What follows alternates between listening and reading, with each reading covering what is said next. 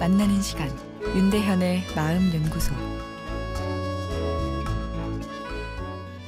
안녕하세요. 목요일 윤대현의 마음 연구소입니다.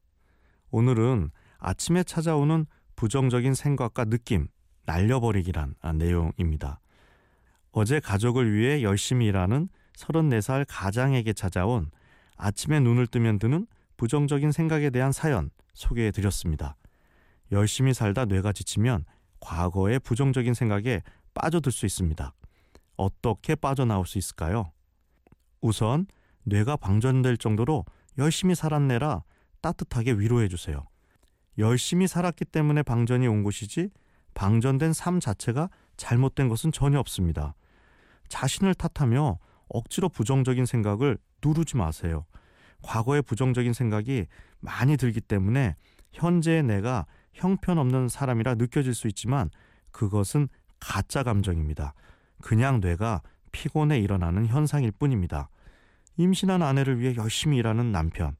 아, 어제 사연 듣기만 해도 참 따뜻하고 좋은 분이란 인상입니다. 내 감정이 부정적이라고 해서 내 삶도 부정적인 것은 아니죠. 우울해도 행복할 수 있습니다.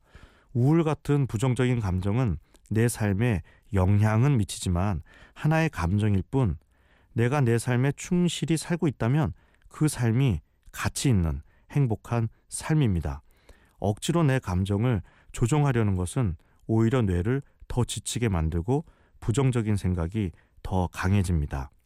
나의 감정을 있는 그대로 받아들이는 것을 수용이라고 합니다. 수용이 이 뇌 충전의 준비 단계죠. 그리고 뇌를 충전해 주세요.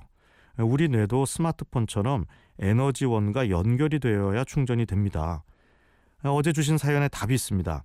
대화 상대가 없어졌다 하셨죠? 우리 뇌는 사람과의 따뜻한 연결, 자연과 문화와의 교감이 있어야 충전이 됩니다. 아무리 바빠도 하루 10분 변해가는 계절을 즐기며 걷는 여유조차 없는 사람은 없을 것입니다. 열심히 사는 것과 잘 쉬는 것의 균형이 필요합니다.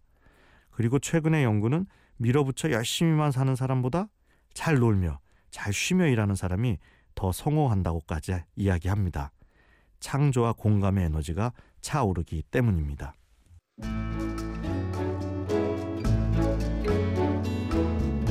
윤대현의 마음연구소 지금까지 정신건강의학과 전문의 윤대현 교수였습니다.